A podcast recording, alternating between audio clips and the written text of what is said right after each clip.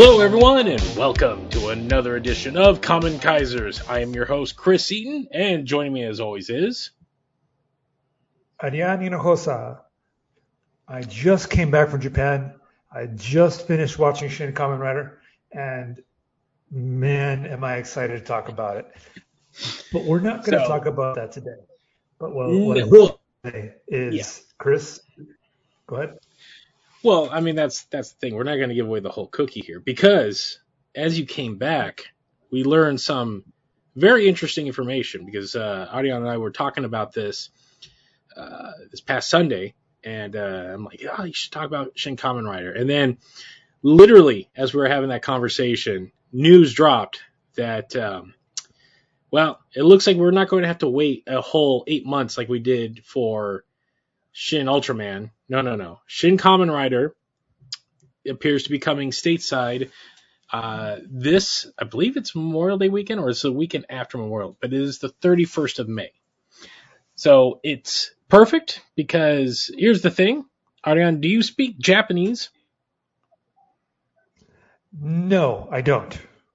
Okay, so this is why I've, I've, we decided we're going to wait a minute because Arian did see the movie, but since he does not speak the language, um, we wanted to give a fair assessment of it. So we will be watching Shin Kamen Rider when it hits the states, and we'll get a full review, you know, then. So that'll be the first show of June.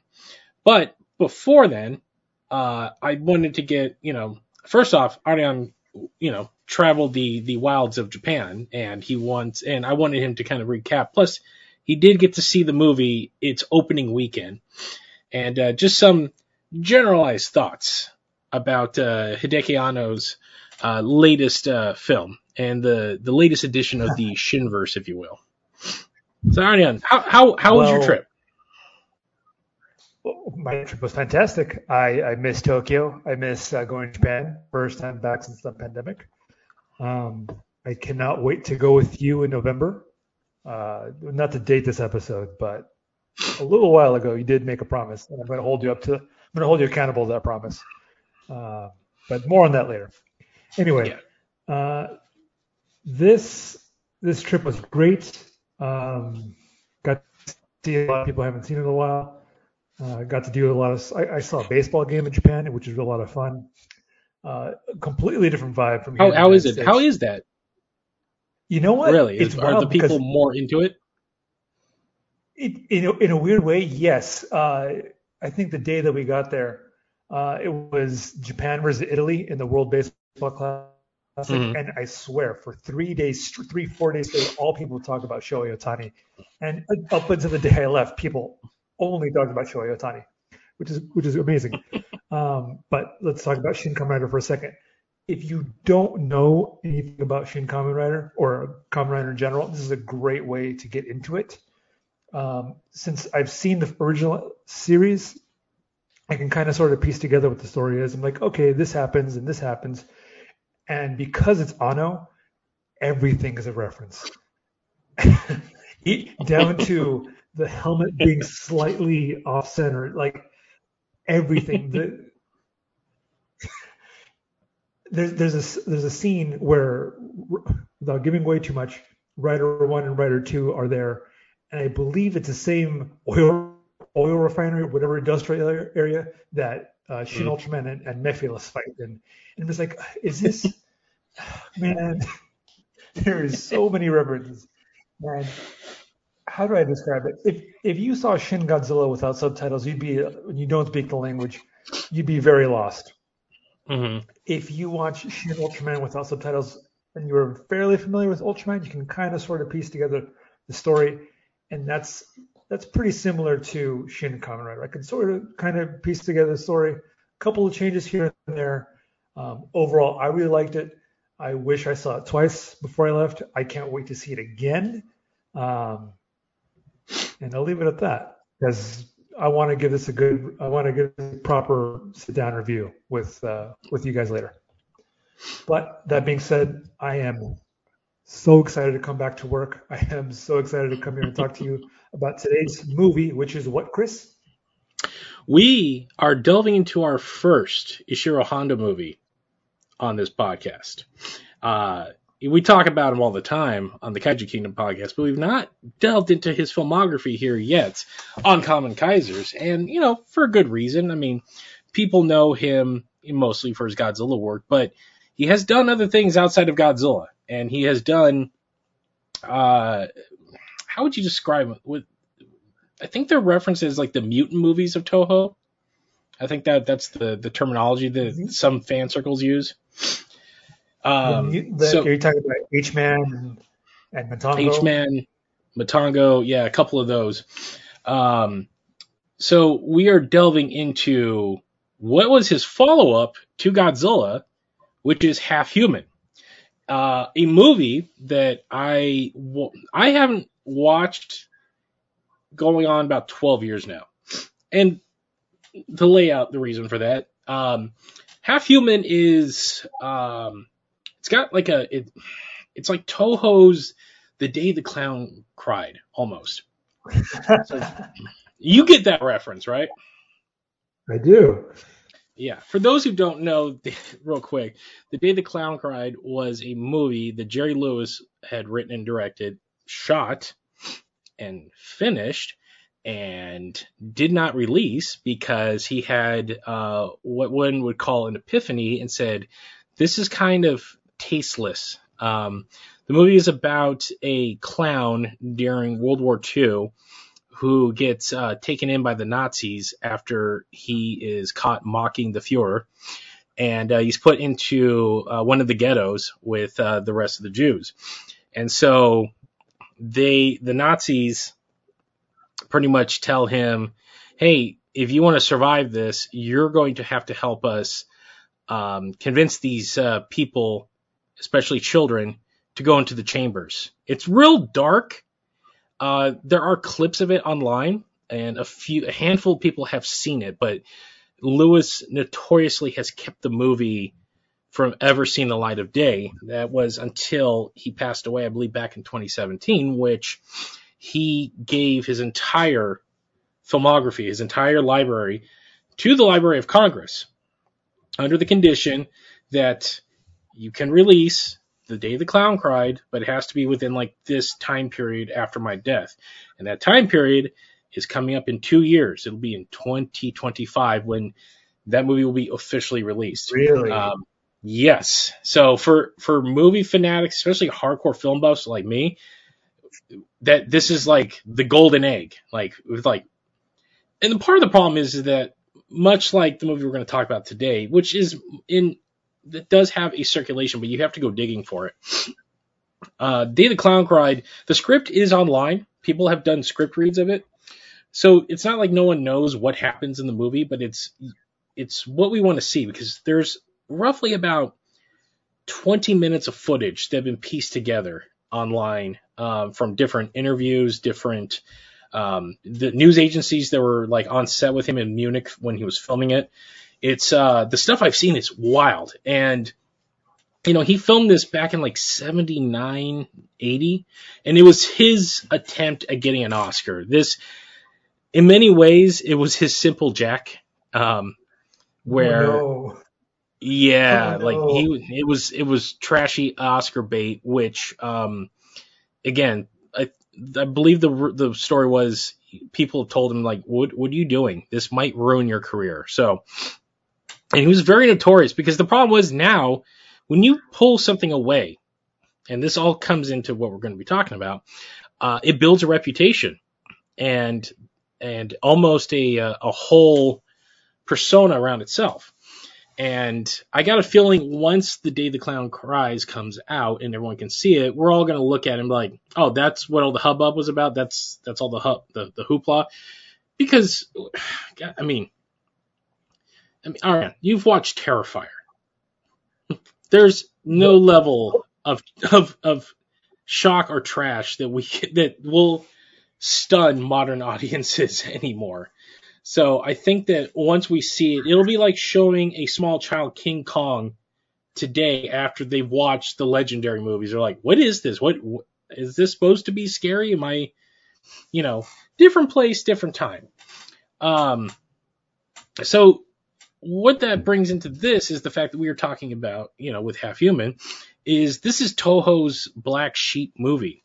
Um, it did get a release um, back in 1955, and it was shot around the same time that Godzilla Raids Again was being was being filmed. Which there's a bunch of wild publicity images, like from backstage, where the Godzilla suit from Raids Again was in the same lot with the half human. So it was like kind of, you know, at the time they're like, oh, what if we did a King Kong and Godzilla movie? Wouldn't that be great? Because I gotta say, man, that half human suit is, uh, so we'll go into a minute, but it's pretty awesome. So that being said, um, the film has some cultural depictions of, um, of like, how do it's, it's a little hard uh, to, to, without going too deep into everything. Um, there's uh, the you know look let's be fair every country has kind of their black mark on how they treated certain people and japan and russia share one with these people called the i believe it's the inui which were the um, i guess you could say the first inhabitants of of Japan. They they inhabited Hokkaido, the northern island, and a lot of the uh, Kamchatka, I believe that's how you say it, region uh, of Russia, the the big peninsula that's uh, at the uh, eastern um, tip of, of Russia. So both Russia and Japan notoriously kind of took these people and did the thing that you know we did with the Native Americans, what the Australians did with the um, with the uh, uh, the Aborigines, what China's doing with the Uyghurs right now, uh, where they kind of force them to um, um, assimilate and kind of drop their whole thing. So the people in this movie were kind of depicted, and th- there is more that goes deeper into it. Um, I'm, I'm pretty sure uh, you could. There's there's plenty of of reading you can do up on this. So to, and I don't want to turn this into just one gigantic history lesson kind of thing, but framing that, the movie years later was uh, it became kind of a, a, a, black a black eye on on the studio where they have not released it at all. Like Toho did their theatrical run, and mind you, this is there's no home video at the time. It's 1955. The movie was imported over here to America a few years later, and it got the Godzilla treatment, in which they reshot. I would say it's like something like 45 or 50 percent of the movie with American actors, including John Carradine. And thus far, that is the only version that is available worldwide. Um, that is not the version we're talking about today. We're talking about the original Japanese version, which I knew was out there, but it was kind of it, it, you had to dig for it. Yeah, and when I brought this up a couple of weeks ago, I'm like, I want to. Uh, yeah, I told Arian, I'm like, I want to, I want to do like an older movie, you know, especially after the the bonkers line of movies we've done in the last few shows. I brought up Half Human. I'm like, we could do that one. He's like, what about the Japanese? I'm like, what? And sure enough, Arian had a copy, and I'm like, that is what we are doing. So this is a first watch for me. I've never seen the Japanese version of this movie ever. This is the first time in my 39 years on this planet I've seen the full uncut version. Well, at least uncut as as it's as it'll be. Um, you know, whatever version that Toho did plot to release at one point. Um, and that's what we're going to be talking about. Now, for a little of how, you know, we're seeing this. Here's the backstory to that. Um, back in 1994, Toho toyed with finally putting this out on home video. They were going to put it on VHS, and they struck a copy. They had a new master made up, and they were going to distribute it. And then at the last second, much like Jerry Lewis, decided against it and said, "Nay, we're not putting this out." So what happened? Well, a Fantastic Four, a Roger Corman's Fantastic Four incident happened. Someone snuck the master copy out of the editing room and duplicated it, and some people subbed it, and now that's how it lives online. So when we watch this copy, there is a um, There, there's there's the uh, time bar at the top that's been blurred out. So it's not the best copy, but it's good enough. I'll just put it that way. Especially if you're you know you're like me and you spent years digging through old convention you know through convention uh, tape traders and getting your hands on whatever third fourth generation dubs of like the Star Wars uh, Christmas special, things like Three Dev Adam, stuff that you know were passed and passed and passed, and thus copy, copy, copy. So, um, so that lays out everything here. That being said, very interesting movie, especially considering this is a uh, the the true Honda version. It's one of the few Honda movie non one of the few Honda monster movies I've not had the the, the opportunity to watch, in, at least in its original form. So it's gonna be kind of a treat. Um, considering it's it's still very interesting. It's much. I'll say it up front. It's much better than the American version. Um, have you you've seen the American one, right? Not all the way through. I've definitely put it on, but I've never sat down and, and watched like, oh, okay, just kind of had it on. It's not good. It's not good. It's got a lot of like yeah. 1950s pacing problems because they're you know they butchered that movie very uh, harshly. So uh, pretty much just leaving in all the money shots, um, which I did find out Toho did ship the uh, the the the child suit, The baby. the baby, to the uh, the studio that reshot it, which again it, a, a practice that is astonishing in this day and age where you know American companies are like people aren't going to watch a whole movie you know with non-white actors in it. Let, let we gotta we got to zhuzh this up a little bit. And so we will just truncate and recut the hell out of these things. Um, in this day and age, that would seem barbaric for at least film fans, How but far we've come. How far we have How- come. You know, you know what I, you know Yeah. what helped that? The kung fu, the kung fu uh, um, craze of the 1970s. I think that really showed to people, you know, at least to studios. They're like, oh yeah, we can just dub them, and it's cheaper, and people are all in on it. They're not going to be like, there's not a white person here, you know, they're not going to watch. It's like, no, they'll watch. They'll watch any. They'll watch anything that's entertaining. So that said, let's let's delve into the real version of Half Human. So this Yeah. is a movie. This is a so we start uh, in a um in a it looks like a um we're we're in some sort of like kind of like building. I they never really established where the hell they are. And this reporter comes in, sits down with all these sullen looking people, including a few familiar faces if you watched a lot of Toho films, including one Akira Takarada, who is fresh off of uh, Godzilla. Looks, he's like, what, 22 here? He's, a, he's still a young buck. And the reporter pretty much comes in and it's like, all right, starts taking notes. And uh, the one thing he does notice is that as he puts his um, his hat and his jacket down, there's a box that's clearly filled with the ashes of a of a loved one, and uh, he's uh, just taught. It's like, so what's the story? So the framework is this whole thing's being told in flashback, and the group is like, well, we'll we'll let uh, we'll let our friend here. Uh, uh, uh, uh, Takashi pretty much tell the story, which is Takarada. So then we flash back to how everyone got to where they were. So it's essentially this this mountaineering club um, of students, pretty much are going skiing in the Japanese Alps. They uh, they're kind of having a fun and fancy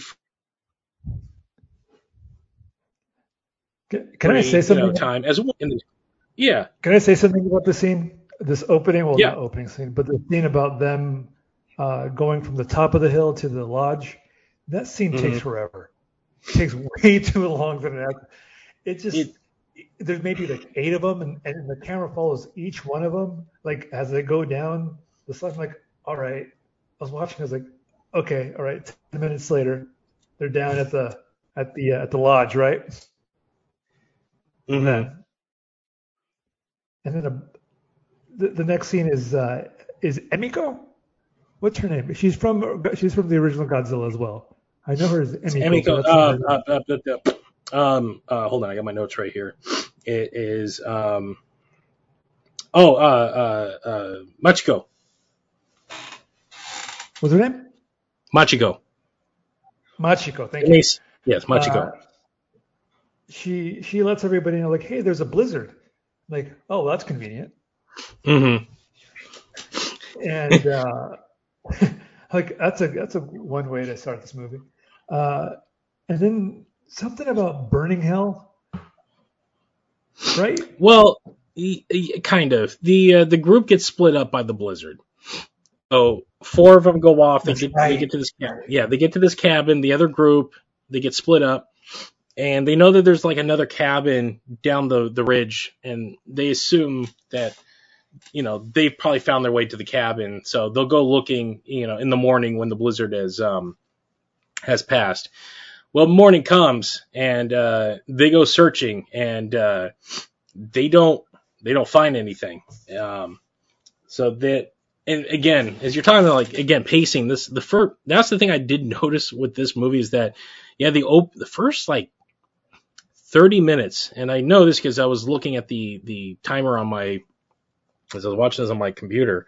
I'm like, yeah, we're like 20 minutes in. There's not a lot going on yet, but that's kind of how movies were back then. It's what they call the slow burn. Um, they find the body of one of their friends who uh, um, is. The problem was again. Here's the problem watching this copy: the subs are a little blurred and the the quality is a little off. So they they allude that he's still alive when they bring him to the cabin. Once they get to the cabin, he's dead, and they don't know what what went down. And they they're, so they're like, well, we not we got one guy, we got to find the other ones. So they uh, essentially just realize, um, oh yeah, the Hell Valley. It's the valley's called Burning Hell Valley. That's what you're. Uh, that that's that's what they were referencing to. So uh, believe me, a lot of these valleys have some weird names that they they. Pro- I don't know these are real real life places or not, but uh, Burning Hell Valley does sound kind of awesome though. Anyway, uh, so the party, you know, they set out to find uh, the um, the other cabin, which is uh, run by a uh, Mr. Gen. And uh, when they arrive at the cabin, they find him dead, and it looks like there's this big invasion of of Mr. Gen. They assume it might be a bear, but the thing is, they're like bears are bears are usually hibernating around this time of year, and uh, they find uh, the coat of uh, Tenenko, which is uh, uh, uh, sorry, I'm, I'm Brother of Emiko, right? thank you. Yes, No. What's her name? What's her name in this movie? Michinko, uh, Michiko. Michiko. Machiko, Michiko, Machi- Man, I don't know what. That's, Not I'm getting over- confused. yeah, Not, not to be confused with another character named Chica. yes. Chikra, who, Chica, who is a part of this village. So now we begin this. th- So now the so now the group is like something went down. We have to go search for our friends, and uh, that's what they do. They they start a search party, but they find nothing. And this is a lot of walking. You think Lord of the Rings has a lot of walking? There's a lot of walking. Um, so they do find some fur, like pieces of hair on the uh, on the cabin door. So that's what leads them to believe it's a bear. But when they take the uh, the hair back, they take it to a uh, Dr. Uh, Kozumi who explains that he's unable to identify the hair. And someone in the party suggests, well, maybe it might be the abominable snowman, which you know that's a that, that's Makes really sense, right? throwing it out there. Yeah, that's that's they're they're really throwing it out there. But to be fair, if there's no if the if there's no bears at this time, what else lives in that region? Something hairy did attack them. So we now smash cut. movie, I was a little. Oh, this part of the movie, I was a little confused as to. I, I, I'm sorry if I was uh, interrupted you there, Oh no no. but I believe there's a time skip To There. They wait till spring. Yeah. Okay. which isn't exactly made clear. They kind of mention it and then it just cuts. Because now we're all of a sudden no Right. snow, you know, it's clean, and you're like, wait, what the hell just happened? Like I'm literally sitting here watching this dead center, like my face is three inches from the screen, and then this happens. I'm like, wait, what the hell just happened? I had to go back like twice to to figure it out. I'm like, oh, okay. So uh, the doctor and the uh, the club go back. They go back like three, four months later because now they're like, well, at the very least, we're gonna bring our friends' bodies home. Like they're they're gonna find they're gonna find them. Um, they so they arrive at this lodge with a this little kind of like kind of pep squeaky looking dude uh, in a in a group, one led by Oba, who um, they're they're these guys that run a carnival, and of course you can tell off the bat they're bad guys because they're all shisty, they're all dirty, they all have that like that that uh, shit eating grin on their face. They're shisty, yes, and you can tell that their their their motives are not noble. Uh, I mean, they come off as the biggest a holes, like right right off the bat, and they say that they're also looking for this uh, abominable snowman because they have reports that the you know members have actually seen it, and they're like, we're going to capture this thing, and we're going to take it on the road, very King Kong style. Like this is this is very Carl Denhamish. Like we're gonna capture it, we're gonna take it on the road, we're gonna be millionaires, boys. I'll share it with all of you. Except uh, But more more more more. Yeah, very Yeah. much. A lot of yeah. There is a lot of yeah. perfect. That is the perfect. They're all goons. Like they're literally all goons. Like these are just hired goons. Like these are definitely guys that feel like they work for like a a, a crappy suspect looking carnival. Like they're not putting they're they're they're cheating on the they're they're cheating you on the uh, the games. The rides aren't put together properly. They're cutting corners. Mm. They, these are not good men. So they get word of the uh, the group is also looking for their friend, and they they now feel that their search is now being hindered because they're worried that this group might come across the abominable snowman before they do, and that might uh, complicate matters much further. So uh, they the the group our our hero group lays out like okay this is where we're going to go look. So they lay out a plan and uh they get uh, a couple of people to come with them to uh, to help them with the area to, you know to know the area well. And they lay out a map and you know they're they're talking like this is gonna be like a day and a half hike. We're gonna go here we're gonna ford this river. And they're just like well i mean i mean it's per- it's time to try. So um, they get around, you know, this is all around like a campfire. And one of them uh, points out they should go to this area called Garin Valley, uh, which really puts the two guides that they hire on uh, on alert because they tell them like, no, no, no, no, you don't want to go there. I'm like, why? It's like, no, that's a bad place. No one ever comes back alive. Like, it's the, of course, it's the foreshadowing. Like, you know, evil lurks here. And, you know, they're like, we really don't want to go there. But the group wants to find their friends. So they're like, no, no, we have to go look. So they head There's, off. this, there's really there's a really creepy part of this. Uh, there's a really creepy part of this scene where you see what.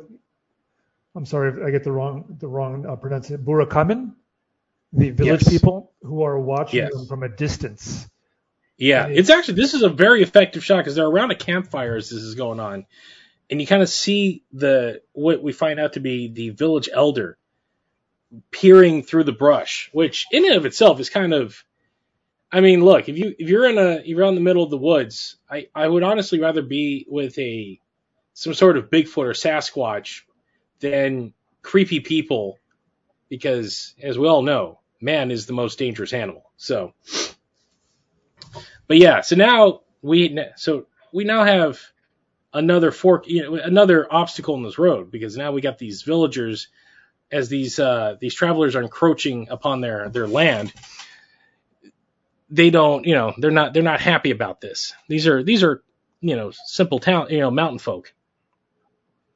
So as uh, the group, uh, so the next day the group takes off.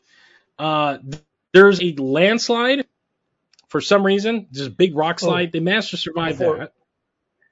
Before Mhm. before that, it, they believe they kill a bear, and so and I thought this part was genius because they think they kill a bear, but then they go to investigate it and and they notice this the shot was not fatal, so there's no Mhm. reason for this bear to be dead. And Mhm. then upon upon noticing like wait this bear is what 55 kilos, then the landslide happens. When I watched this, I'm like, oh, this is a trap. This is a Yeah. genius trap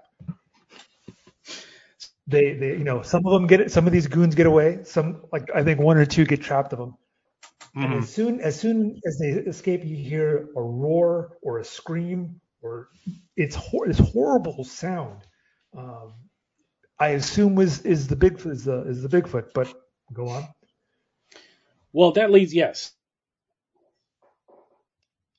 Uh, to the so yeah, so we get so the landslide happens, and uh the so now and they hear the roar. So now the group now they're like, well, okay, there might be something. There might be something bigger out there. There might be an abominable snowman of some sort. Even though it's not, we're not in the snow anymore.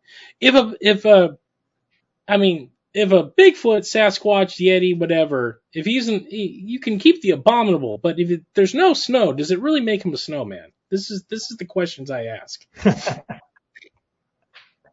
so that night, after all this goes down, they're camping, and this is where we get our first glimpse at the half human. And it's actually a very, Oh, very right. well done shot. This is a great shot. This is something that if you watch movies in the Bigfoot genre, this shot has been done many, many times. But this is one of the most effective. Partly, I believe, my personal opinion is because it's this is in black and white. It just it made it so much more creepier and and the there there's more dread to the scene, um, where everyone's sleeping in their camps or in their tents, and the tent has a little window, and you see this shadow appear, and all of a sudden you see something peer in, and this I I love. There's nothing creepier than something peering in through your window of of any sort. I watch a lot of like paranormal videos online, you know, because they're fun. Um, and the best stuff is always when something something's looking at you from the outside in, and there's that sense of like, am I safe in here? And you're never sure. But we get our first real look at the half human, and going into the actual suit. So Tsuburaya built the suit. It's a fantastic fursuit.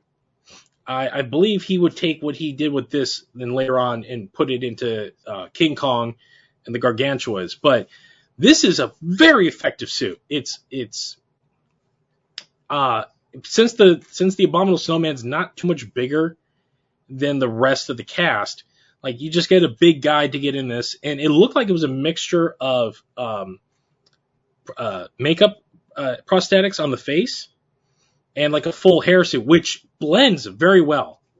Um, the the the way the the facial expressions on this thing stand out, just fantastic. Like the the the only the, the other the only other time for me like with Tsuburaya's work where like you get awesome facial because again you're dealing with with monsters you're dealing with like dinosauric creatures and dragons and all kinds of other things so expressions you can only go so far with when you're building like the uh, you know say Godzilla there are suits that had some great facials but you can only do so much especially at that time when you have like a big dinosaur head you know you can move the eyes and whatnot but here the actor can really emote and express himself much like uh, Haru Nakajima as Gaira. Like one of my favorite monster performances.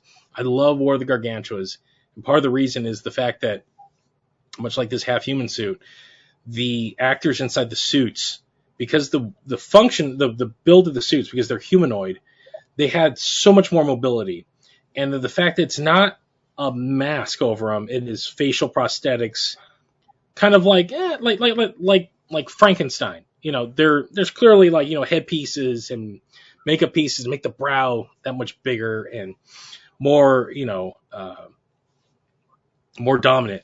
But you get you get the emoting of the actor underneath it, which works. I I, I could keep going on about it, but so anyway, half human is peering in, sees the lovely uh, Machiko, and of course, you know, any sort of wild man needs companionship, and so he his hand, his big hairy hand, just reaches in and is about ready to grab her when she wakes up screaming, sees the hand, and that's when uh, um, everyone else is alerted, and they all rush out of their tents and they see this giant ape man just running off into the uh, into the forest. Now they know. Now they know they're dealing with something that is not that is not nat- well, it's natural, but it's not something that they they have any any knowledge of. So they're dealing with something bigger than them. Uh, the uh, so as this is going on, um, uh, sorry, um, damn it, I keep losing my. my There's this bit where there's this bit um, right after the scene. So th- they chase off the monster. Takarada and the rest of the group chase off this monster, and uh, you know they they fire rifles at it. Um, Takarada falls somewhere. I believe he gets captured. Uh, yeah, I no, yeah, he does fall, and he, yeah, he falls and gets injured chasing after the after the monster. And by the way, um, But- again, er, early effects. uh, Something that was unintentionally hilarious about this is the the dummies they used for the bodies. I'll give them. I'll give. I'll Yeah. give Tsuburaya credit on this. The, the dummies weren't just what they weren't just regular dummies. There was they had some like they they did kind of work like a limp body like they the legs and arms would sway like you would if you know something big was carrying these you know these bodies around but like when they're throwing them off a cliff it is the stiffest thing you've ever seen it's unintentionally funny but again 1955 you uh you roll with the punches you you roll with what they had at the time so yes, so our hero is is separated. He gets injured, and Yes. he So they cut to the next morning. Uh, they cut to the next morning, and one of the one of the best bits of the movie for me is their guides talk to the group and say, "Hey, man, we're out. You know, f this. We don't Mhm. want to go to what's it, what's it, uh, Garon Valley." Um, Mhm. So they straight up leave the group. Yeah. And just at this point, I was like, look, let's assume the worst and say this guy's dead. There's Yeah. You know, there's there's no coming back from this. Well, here's the thing And they don't know. He's well, he survives. Ex- you know, and he's, you know, he uh, Right. he thinks he's fine, but unfortunately, he runs afoul of Oba and his gang, who then push him off another cliff to get him out of the way. So this guy is having just the worst luck right now.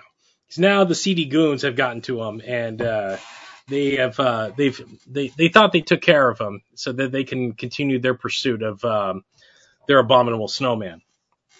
And this is when we now cut forward to uh, uh, Takeshi waking up, and he finds himself in a hut, and there's this very pretty girl uh, over him taking care of him. And this is where we we are introduced to not only the uh, the the mountain people, but it looks like the one girl that lives it lives in this entire village, uh, Chico or Chica, and she's nursing him back to health. Uh, you know, she's showing some kindness.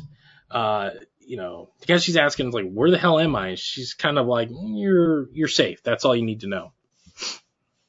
So she goes back. She goes outside, and the rest of the village, including the creepy old man, are standing there going, "What the hell are you doing?" And she's like, "I'm just trying to help." They're like, "No, no, no, no. We don't bring outsiders in here. It doesn't matter." And she protests, which leads to the ire of the the village elder, who berates her and then gives her a smack across the face. Like this guy's an ass. These people are assholes. And it was at this point I'm like, oh, okay, maybe um maybe I'm seeing why Toho really doesn't.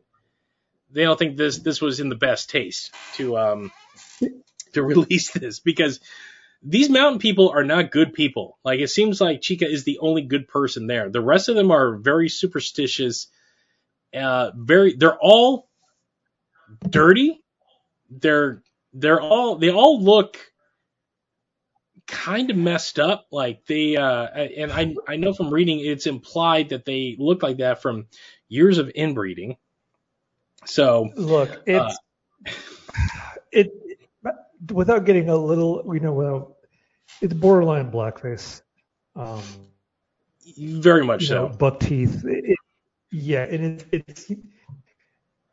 I, I don't think we are the uh, the experts when it comes to Burakumin, but it's mm-hmm. even from someone who doesn't know a whole lot about the issue, it was kind of hard to watch.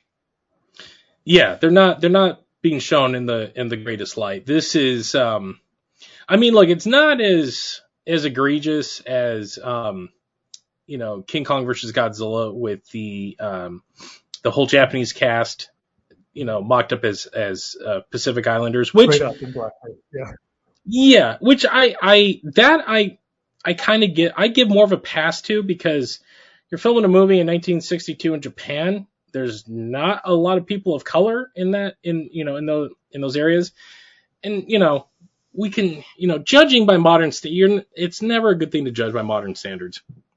You know, it's they they make do with what they had at the time, and and you know they're not going to spend money going on an international search looking for extras. They're just going to have the stock players they have, you know, hanging out, and they're just going to put a little, you know, little makeup on them to darken them up to look like they've been, you know, they live in a tropical climate. So that I give a pass to. This now that I'm watching, I'm like, ah, yeah, this is um, this is a tad harsh.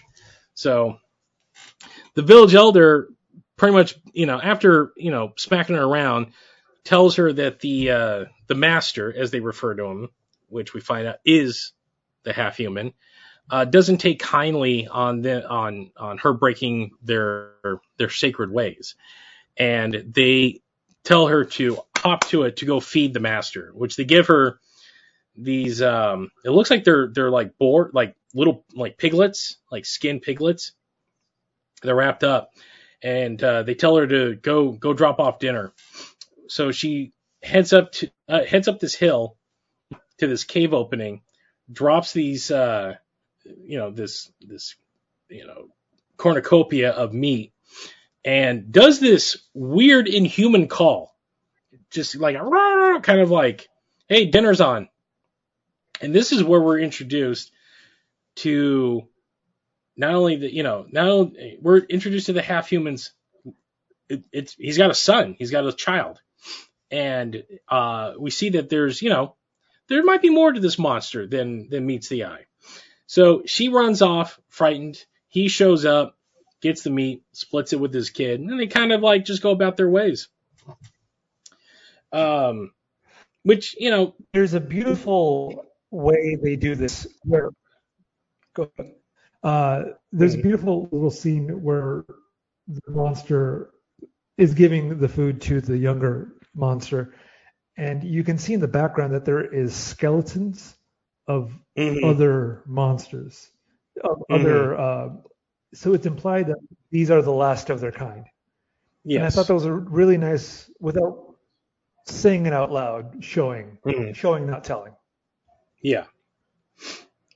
So she, uh, when she returns back to the village, she finds Takeshi missing, and uh, once again, uh, she gets beaten because now the, the the the village is like, where the hell did he go? she's like, I don't know. I was delivering food for for our for our you know demigod.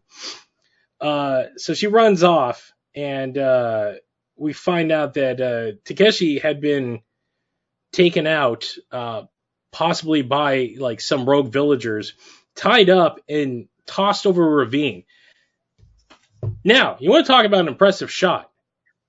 This was I my mind was my, my imagination was captured by this because now we have we have our hero tied. He's tied up. His legs are bound. His legs, his arms are tied behind his back. He's gagged, and he's just hanging off the side of this cliff. And it's a very impressive matte shot. So they got the Japanese Alps in the back.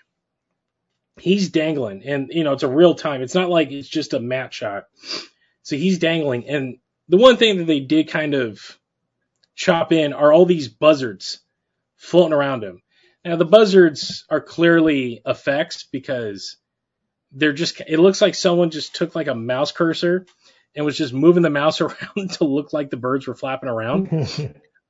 but beyond that, this I mean it's a it's a very cool looking shot. Like Honda really framed this very well. Like there is a sense of dread and slight beauty to it too. So Chika uh, is pretty. She's she's now kind of downtrodden. She runs off, and as she's kind of like walking around like this cliffside, she runs across Oba and his men, and she mistakes them for Takeshi's party.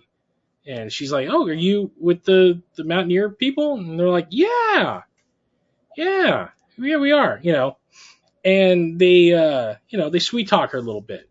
They're like, "Hey, you know, we're, um, you know, we're we're we're you know we're we're looking for, uh, you know, we're looking for our friends and possibly some other stuff." And she, you know, they they're like, "Do you know anything about uh some sort of you know snowman that lives around here?" Which of course she's like, "No, no, no, no, no," but they know she's lying. So they they kind of butter her bread a little bit, which um, they're like, look, if uh, you tell us, we'll we'll bring everyone back. We'll get we'll get our friend back, and uh, we'll help him out. And like they're like, you can trust us. Like he gives her, Oba gives her uh, his ring. He's like, this is a very, you know, this you know this is my most prized possession. So this is how much I'm trusting you. And so she kind of agrees, and tells them pretty much where the snowman can be found under the you know the guys that like you know they're gonna come back and help help you know you know help you know help the stranger that I was helping out, not realizing that she's kind of doomed everyone. She then goes back to her village, which the elder once again uh gets on her. It's like where where were you? What were you doing? And she's like nothing. And they discover the ring, and uh, the elder kind of accuses her of like selling out the village. She's like, no, it's not like that, and then proceeds to beat the crap out of her. Which I, you feel bad for this girl because she's clearly the only woman in this village, and she is treated like the doormat. Like they they do not they do not they these are not feminists whatsoever. So Oda and his men uh, arrive at the uh, the cave of the of the uh, abominable snowman and they find the the the child. They capture him and they use him as bait to trap the you know to to, to trap the the father. Meanwhile, the father is out hunting for food for for him and his and his boy, and he comes across Takeshi dangling off the side of the cliff. And a very cool shot, which gives you know again, here's what Toho does best: they give their monsters personalities. They give them a little more. They're not just monsters. They're they're they're more than that. The snowman looks down. He's like, "Oh, hey, you need a little help." Pulls Takeshi up, puts him back, puts him on the ground, unties him, kind of gives him a little pat in the back, picks up this deer that he had killed over his shoulder, and then walks walks off into the into the forest, making on his merry way. But Takeshi like, oh, well, maybe he's not so bad after all. Maybe we were wrong about this. Maybe he's not so abominable. well, that all goes to hell, you know, five minutes later. he's not so abominable. Uh, he's he, he, might be quite friendly. Um, the snowman shows up and is ambushed by Oba and his crew. Sees his kid tied up. The the the, the child uh, snowman is calling for his father. A struggle ensues um, Oba and his men are are they have a big net like lined up, like set as a trap. And uh, one of the men is freaking out. He's got a shotgun, and Oba's telling, "Don't shoot. We need it alive." Which he ends up firing anyway, but he doesn't hit the, the the snowman. The snowman charges them, and they drop the net. And they manage to he gets caught up in this net, and all of them jump on this on this monster, and then they chloroform him, which is a very interesting. Um, yeah. th- this was an interesting plot point. I'm like, you're chloroforming a clearly, you know, five, six hundred pound, you know, eight foot, you know, you know, uh, missing link. I'm like, yeah, it felt like the the screenwriters were like, look, look, look we, we need to keep the, the story moving. Let, we'll, we'll just we'll just do this. So they managed to subdue him, drag him up, and they're like, yes, we did it. But the the child manages to escape. They're like, ah, screw him. We don't need him. We got the big one. That's the one that counts. So they chain him up. They put him in the back of their their uh, their truck with a big cage on it, and they take off. And they are hooting hollering that they are going to be rich. And they're talking about they're you know as they're driving, they're like, look, we're going to take him to the United States. Then we're going to take him to London, then Paris. And you know, you can see the skeeziness coming. They're like, ah, those those French women, ah, yeah, there's something, yeah, yeah, yeah. All the while celebrating, you know, their their um, their ill-gotten victory, uh, not knowing that the child has been following them on this mountain trail, which alludes that the child is quite quick because these guys are are hauling ass in two trucks going at least 50 miles an hour. So the child jumps onto the back of the truck that his dad's being kept in, which is in this large cage, and he starts like rocking the cage and forcing it open. The men in the truck behind the cage truck see the kid and they're like, son of a bitch, he's going to ruin the whole thing. So they honk, getting the attention of uh, Oba and uh, and the other driver, uh, not realizing that the you know their their plan is running afoul now. And uh, the kid manages to break in, rouses his father, breaks him of his chains. But uh, by the time the uh, the men figure this out, it's too late, and uh, the adult abominable snowman reaches through the opening into the truck and strangles the driver, which was it's a great scene. Um, they, the truck, yeah, the truck slams on its brakes. The truck behind that's following them slams on their brakes and goes over a cliff. There's really they, they don't show like, oh no, we're swerving. It's just slam and then a barrel roll down this ravine, and you just see these bodies just flailing about as they're going down this 200 foot drop and crashing into this creek below. So the snowman is uh, so they stop the truck. The drivers get the drivers get out. Oba gets out, and uh, the snowman manages to uh, free himself from the cage. But as he does, Oba freaks out and fires his gun wild, blindly into at, at the snowman and his kid. Uh, the snowman gets out, and as the kid is behind him, Oba ends up shooting his child, who falls just flat on the ground. Which, of course, any caring parent enrages the snowman. So he attacks Oba, picks him up over his head, and tosses his body like a ra- like the literal rag doll that they use for the effect over this cliff. And now he sits there and mourns the loss of his child, picks him up, takes him back to his cave. And as he puts him down, he's now furious and roars and what does he do? He takes his revenge out on the on the only other thing that's in the area. He starts attacking the village. And he does this with such vigor. Like he starts just knocking over all the huts. He uh, starts throwing the villagers left and right. Er, things managed to catch on fire, which I'm not exactly sure how that happened because you don't really see any fires burning, but you got to make the uh, the effect dramatic. Um. So, oh, I, you know what? I completely spaced. Uh, the village elder, um, before this, um, they confront Oba and his crew, and they end up shooting him. And they find out that, that they're after the um, abominable snowman. So now the elder's injured, and as he's lying there dying, he pretty much tells Chika, he's like, "You've screwed everything up. You're a bitch." And uh, you know, it's like you brought death on you. And she, he pretty much tells her like, go to hell. And she feels terrible about what she's just done. But he does not help anything by telling her what a terrible, terrible person that she is. So as this, uh, as, so as we cut back to the, the snowman rampaging, she tries to save the elder who's still alive after being shot in the chest as the snowman knocks over the, the entire, uh, hut that they're in. She's trying to drag him out. He's like, no, leave me. It's too late.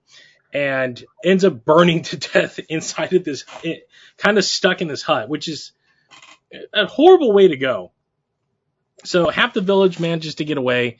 Chika watches as her village is in ruins and the snowman goes off onto, you know, screaming into the forest and realizing like, oh man, I, I really screwed everything up.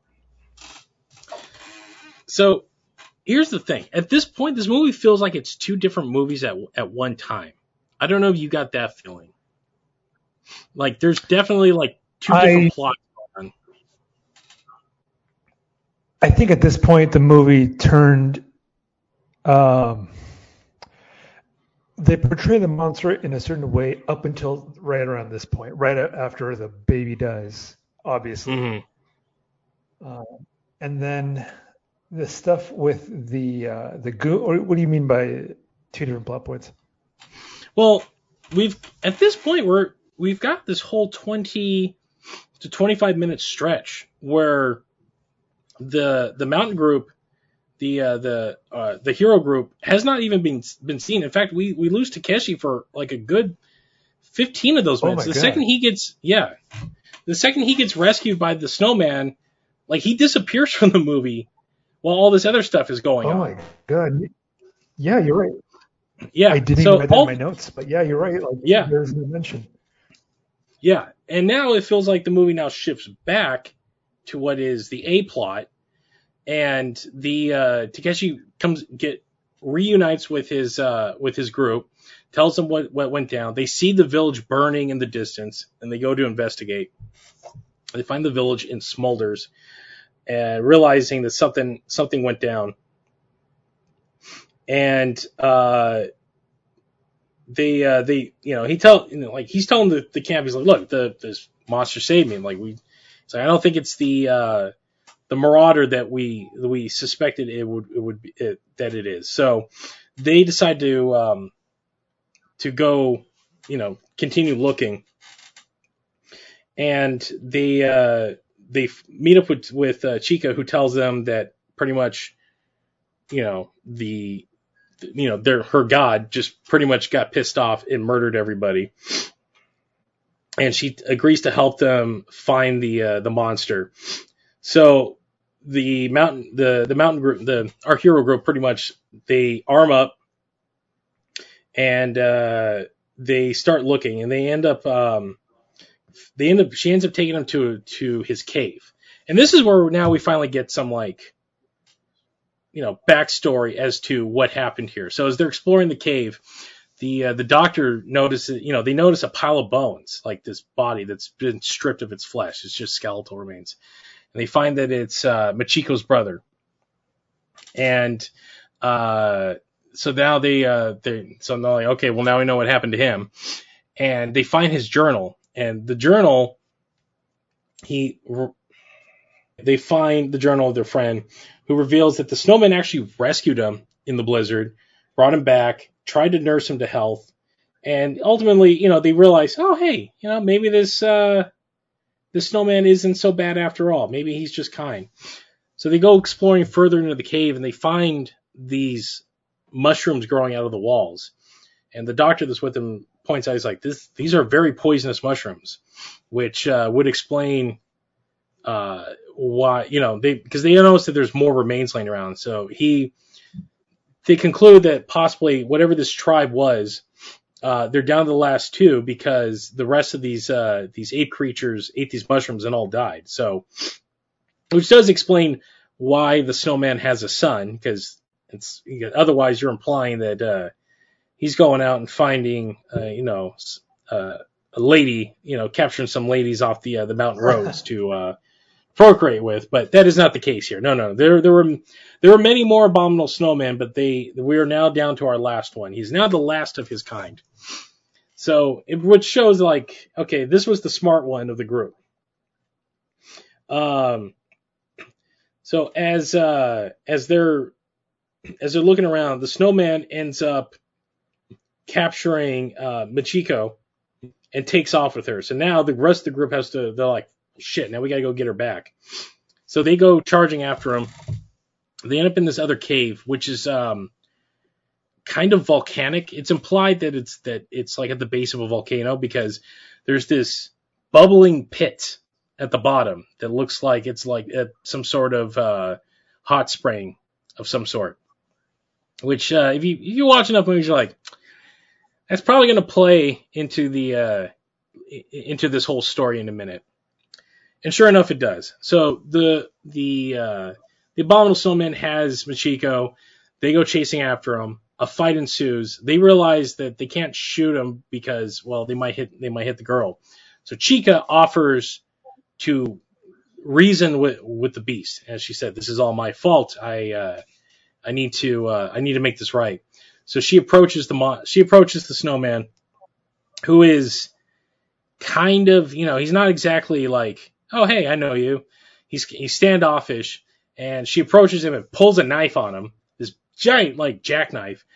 Um, a fight ensues, and the two of them end up careening over the uh, over this this cliff into the bubbling pool below, where they both perish.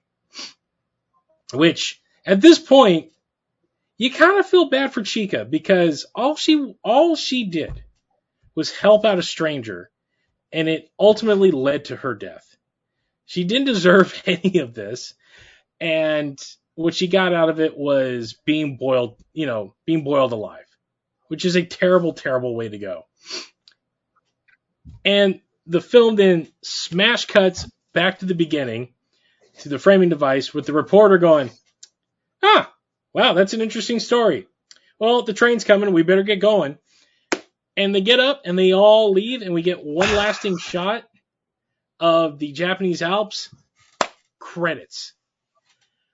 So I sat there and I'm like, huh, that's um, it's an interesting way to end a movie. Um, overall, overall, is this one of the better works of Ishiro Honda? It is definitely not. Um, now, mind you, before Godzilla, he had never really done monster movies. He was doing war movies, romance movies. I think he did a Yakuza movie in there. Um, so this is him after he did Godzilla, which giant hit. Uh, I think uh, that it came out the same year, Seven Samurai. I think they were the two highest grossing movies for Toho. And so now Toho is like, well, gee, you can do monster movies. Let's keep making monster movies. Half Human is a solid movie. The Japanese version is far more solid. Would you agree? I like I like this movie, but you're right. It is not Ishiro Honda's best movie. No, it does feel like this is a. It's um, no. It's no what? It, it's no space amoeba, you know. No, no, it definitely isn't. Nor is it a War of the Gargantuas. Nor is it a Frankenstein conquers the world. Nor is it even an H Man. It, it does feel like this is this was a kind of like look let's just churn out another monster movie these seem you know we these things seem to be picking up um, let's not go big this time let's go small um, which you know this is one of the few times where honda is actually directing you know the special effects in the movie like he you know the monster the the half human is on screen with with with the human cast so he's interacting with them um ultimately the you know it's well shot it's it's a it's solidly made but again, it has weird pacing issues. As you know, as I pointed out, like it feels like there's two different stories going on here. Um, and the climax is just kind of like, you know, this is it, but that is a kind of like a staple of, of, you know, 50s and 60s monsters films. Like, I mean, it's better because you actually do get a lot. And in terms of like Bigfoot movies, um, it's this is up there with some of the better ones. There there's a lot of really bad Bigfoot movies, like some terrible, terrible Bigfoot movies. But this is this is a much more um, I would say it, in in the in the pantheon of, of of Sasquatchian films, this is somewhere in the middle. It's it's a solid outing. Uh, doesn't really go into the lore, but then again, there really wasn't the. I mean, this is before the Patterson Gimlin tape. This is before like Bigfoot Mania really, really took off. So this, I mean, it was a little ahead of its time. Um, that said, it's an okay movie, man. It's it's yeah. you know it, it's a good thing to watch. It's a good you know like oh well this is a bad movie, and if you have the opportunity to watch it or get it get your hands on a copy by all means. Um, it's interesting to see where Toho was as a company because this is mm-hmm. does it does not look cheap. It looks very it no looks very not well at all. done. Well, we're very well done. Um, some of the shots of of the creature walking through the forest and the, the you know the camera's focus on his forehead kind of like mm-hmm. going back and just looks really menacing. Um, mm-hmm. I do love the bit where in the creature, the, how they all have personality. How this one is balding, mm-hmm. so it's clearly yeah. an older monster. Yeah, I love he's got a beard um, too. Yeah, right. Uh, yeah, which uh, when, really when, I'm sure watching, I'm like, so the creature balding. Um, sorry, I lost my thought. But um, I thought it was interesting how the creature was balding, um, had a beard. It was it had a lot of personality. But going back mm-hmm. to the movie itself, I wasn't really sure as an audience who the antagonist and the protagonist of the movie was. Uh, uh, right until the monster became the de facto antagonist toward the end. Mm-hmm. But I wasn't really sure if it was the village people, if it was you know the goons, was it Takarada? I wasn't. It wasn't very clear, and maybe that kind of hindered my enjoyment of the movie. There, were yeah, there is some some uh, there there is uh, again the, the script does take some wild leaps at times, and like I you know as I mentioned, it does feel like it's kind of like at times. Hmm. Um, I mean, look, they they establish the entire time like through uh, up until the point where his his boy gets shot. The creature is intelligent and he's pretty docile. Like he's not like going around, you know, murdering people. Like he's doing just the opposite. Like he's rescuing people. Like he's very friendly, shows a sense of intelligence, and then you know then goes on a berserk rampage. Which again, when when his kid was shot, if you're establishing this monster can kind of discern between people and stuff like that, they do take a leap when he does finally go like on a you know in his in his berserk mode. You are they are kind of taking a leap of faith of like, well, he is still a monster. It's like you spend all this time kind of saying he's not really a monster, and that the real monsters are probably these villagers and definitely these goons. Like there are there are two factions of people in here who are not good human beings. Um, but one of them had nothing to do with the death of his son. So it, it is it is taking weirdly. It does it did feel like the third act.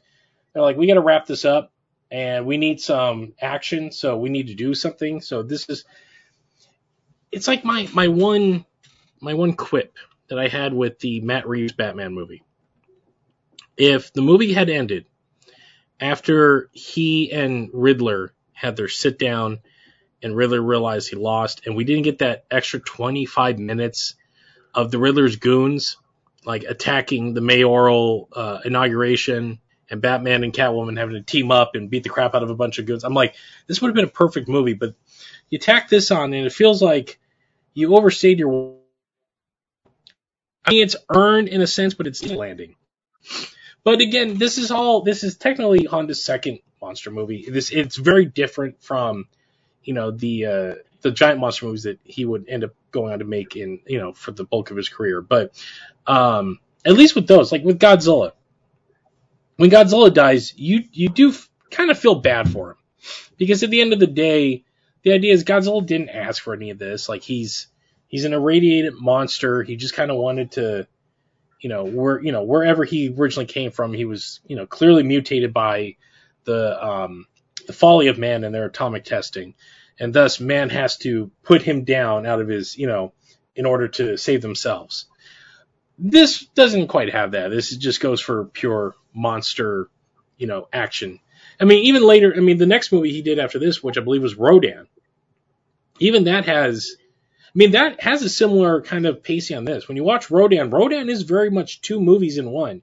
The first half of that movie is a killer on the loose movie. It's like a slasher movie. And then the second half gets into a giant monster movie. But that it works though. Like you don't see Rodan. You don't you don't you, do you have, there's if you went in blind to that movie, you wouldn't even know that movie's about a giant pterodactyl like rampaging through uh through southern Japan. Like it's it's a you know it, it's a it's a it's a it's a uh, serial killer movie. And then it turns into that. But even at the end, when you know the Rodans uh, fall into the volcano, like the you know the one doesn't make it out, die, you know, is burning in the lava, and the other one sacrifices itself because it doesn't want to live without its mate. Like there is a sense of like, yes, the you know these are slightly misunderstood creatures. You know, they are they only do what they do because they're just big and they just happen to be inconvenient to uh, to man's world. So, I mean, it, is, he's clearly building up on a genre that he would go on to widely define. But that's why I think Half Human is in itself worth watching because it is, it's like watch, when you study a film, uh, like you go through and, you know, like film schools do this, they make, you know, you go through and watch certain filmmakers' early filmographies and you can watch as they built and figured out, you know, their themes and, you know, how they start doing things. Like you can, I do, I tell this with, you know, with, you know, other film fans like go watch like Wes Anderson's movies and watch as he evolved from a guy who had like a weird eye to this master craftsman of filmmaking who uses completely symmetrical shots everything there's everything's laid out for a reason and the comedy is just dry and fast and quippy and it all works. So it is it more or less it's an interesting movie to see if uh, you're you're curious to how Honda evolved when he was uh, really cutting his teeth making these monster movies. So, but I am glad I got to see the original Japanese version. I, I you know, I, I, looked for I looked for a while, never could never really find it. I now you know I, now that this copy's out there, I've started. I brought it's it's that Lewis Black joke. You know when you know it's someone he's like, "Hey, did you know there's a you know someone comes up to me, "Hey, did you know there's a bear running around?" And he's like, "I haven't seen any bear." The next day, the bear's following you. It became one of those things. I started looking. I started noticing like bootlegs pop up on eBay and stuff like. I'm like, oh, okay, so this has gotten out there. Um, it's it's a shame that we'll never get like a probably a clean copy of this at all, but it does remain one of those like deep cuts, like if you're super into like film, if you're into this genre, like it is one of those things like, yeah, I got the original cut, but this is definitely not one that I, you know, you would you would pop in like on a like you know like I want to watch something fun. This it doesn't have that sense of like I can watch Rodan, you know, once a month. I love Rodan to death. It's probably my second favorite non, you know, the of the solo monster movies. It's probably my second favorite behind War of the Gargantuas. Um, yeah, this isn't that. Like, I like Latitude Zero. It's a fun movie, but it's not one I'm ever gonna like pop in and watch like repeatedly. Battle in Outer Space. That's another one. Like even Mysterians for me. Like I, I enjoy Mysterians, but again, it's kind of a slow burn, and it's uh, it's. I mean, there's a lot of. I mean, there's stuff that happens, but at the same time, you're like, kind of want more robot, giant robot alien invasion action that's going on here than, you know, the scientists trying to figure out how to stop, you know, these invaders from the other side of the moon. But that said, uh, I'm glad we did this because it gave me an excuse to finally watch Half Human as it was meant to be seen. All right, any last words? Yeah, man. Uh, on this movie, I again, you said it. You said it better. If you can guess, you are into the movies. Yes, but this is a movie you watch once, twice, but like I can't remember a line from this movie. Um, but it's an interesting anomaly. Mm-hmm. Uh, that being Yeah, it doesn't have. It's not. uh, Yeah, it's not quotable like wanna Nick Adams going. Go ahead. It's not as quotable as Nick Adams uh, screaming, "You rats! You stinking rats!" Yeah, it, it's definitely not. But um, it, I, I don't want to tease too much about the next one uh, that we're doing. We are doing another movie. Uh, you wanna you wanna talk about it before I do? Is it uh, the remake of a classic or of a cultish um, uh, TV show? Is that the one we we agreed on? It absolutely is. All right. Yes, it is. So for the next episode, And, uh, yes. the next episode, we're going to my absolute favorite movie of 2011. We will be discussing Karate Robo Zabogar. We are jumping back into in batshit insanity.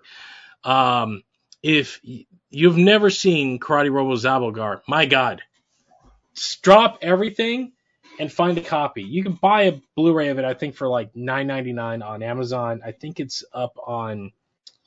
I think it's. I think there's a copy of it streaming on on YouTube as well. But this was a movie, not to get on, but I saw it at a um at a film festival out here in LA, and I was only. I had the most minute understanding of the original show because it's one of those deep, deep cuts, like uh, like uh, tokusatsu shows. But I walked away enthralled by this thing. So I cannot wait to talk about that on the next episode. Um, so that will be for um, the end of the, uh, the end of uh, of April as you're uh, as you're listening. So um, also as you're listening to this, yeah, there will be three episodes this month because um, I fell behind on getting out our, our our last episode for March because well. Uh, I ended up working um, quite a bit. So, as you're hearing this, episode five's out. This will be out probably a couple days later, and then we will come back at the end of the month with Karate Robo Zabogar. So that's on me, people. My apologies. I know I, I, I promoted it on the um on the social, and, pe- and even Arian's like, "Did you did you post that?" I'm like, "Ah, I'm a little behind." So that's on me. My bad. It's okay. That's my bad. So other than that, Uh, any that last words, said, we do thank you. Yes, yes, we do thank you for listening in uh, so early in this podcast life. Uh, thank you if you've been listening to the Kaiju Kingdom podcast and took a chance on us. Uh, we do want to reward you guys for listening. Uh, I don't want to give away too much, but there will be something. There'll be an opportunity to get some cool stuff from us. Um, so stay tuned on the next. There you go. I'll leave me a lot of editing on this Hello, episode. hello. Can you hear me? All right. So, it, Yeah. well, Yes, we I got the gist. Where, did I cut Yeah, off at all? You you, uh, you cut out you trailed Okay. off there at the very the very very end, but we got we we got the we got the message. So yeah, if you're listening to this episode and it sounds a little weird, we've Okay, had cool. some we've had some audio issues. Uh, I will have edited them out by the time you hear them, but if things sound a little off, we've Arian's internet is not exactly cooperating with us tonight. So thus is the life of a podcaster. Yeah. So that's going to do it for this edition of Kamen Kaizers. As always, if you're listening to this show, you if you found us on on your your favorite podcast feed, we are under the Kaiju Kingdom podcast. Um, if you're listening to this and you haven't listened to the Kaiju Kingdom podcast, check that out. We'll have uh, Jessica and will have a new episode coming this week. There's uh there's news on the front. Gamera has returned, Arian. It's, it's an exciting time. It's an exciting time to be a. a Oh, I know. stuff. Did you see that Gamera trailer? I did, and I cannot wait to see it. I've already ordered the Bandai's, so Don't you love the new design? Oh my! I love the new. I love the new Jiger. I love the new Gyaos. I love. I can't wait to hear you and Jessica talk all about uh, Gamera. so yeah. And then um, working on um, my the King Kong episode that I've been putting together is I wanted to have it out for for the anniversary. Unfortunately, life got in the way. I've been I've been doing a lot of work for uh, for a few friends, so that will be out um, by the end of this month as well. So um, you want to tune into that, we I am breaking down the unmade King Kong film from 1976 that Universal was putting into production when Dino De Laurentiis was uh, making his Big Monkey film. So tune in for that one as well. Uh, you can find us online at on Facebook at the Kaiju Kingdom podcast, Instagram as well at the Kaiju King uh, at the Kaiju Kingdom podcast, Twitter at the Kaiju Kingdom, just one word because we only were given so many uh, so many letters to use. And uh, please like and subscribe. Let us know what you think. Um, yeah, as we're we're uh, we got we got a lot of fun stuff lined up for the next few weeks. So we hope you guys will be tuning in and uh, enjoying these things as much as we do. And on that note, that will do it for this edition. For myself and Arian. that's me. Have a We got a little bit of delay. Thanks for listening in, and we can't wait to hear from you again. As, Uh, uh, this is Arian, and thank you so much for listening in. I am glad to be back. Go ahead. Well, the music's already playing as we as we're talking over this. It's playing. it feels like uh, one of those news. This felt like one of those newscasts where where the where the anchor, where the, the person live on the, the can't can't hear the people in the, uh.